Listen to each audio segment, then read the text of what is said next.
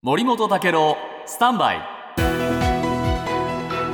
長官読み比べです。今日産経新聞ですけれども、はい。えーウクライナの前線から数百キロ離れたロシア西部の空軍基地と、えー南西部の空軍基地。これいずれもロシア領内ですけれどもそこのお爆発が起きて燃料タンク車などがあ炎上して、えーそして、えー死者も出た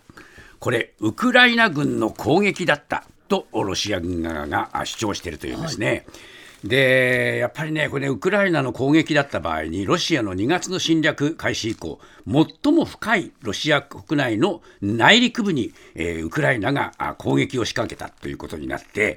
えーロシアはこれでもって報復攻撃を激化させるのではないか、えー戦況は新たな局面に入ったと産経新聞は書いています。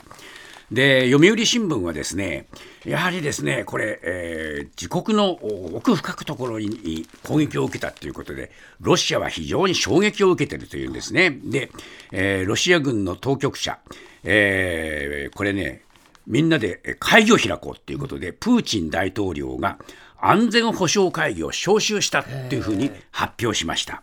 で一方のウクライナ側はですねこう言ってるんですね。ウクライナの大統領府の顧問他国に向けてミサイルを発射すれば UFO が発射地点に戻ってくるこれねこの空軍基地などはもうミサイルをねウクライナに向けて撃っている根拠地になっているわけですね。で朝日新聞がこのねウクライナがロシアに対して攻撃しかけているその流れを時系列で並べていますが7、8月は、えークリミア、そして、えー10月にはロシアとクリミアを結ぶ橋そして12月にはロシア国内どんどん反撃の幅が広がってきている戦闘はさらにですね年を明けて拡大していく様相ですね。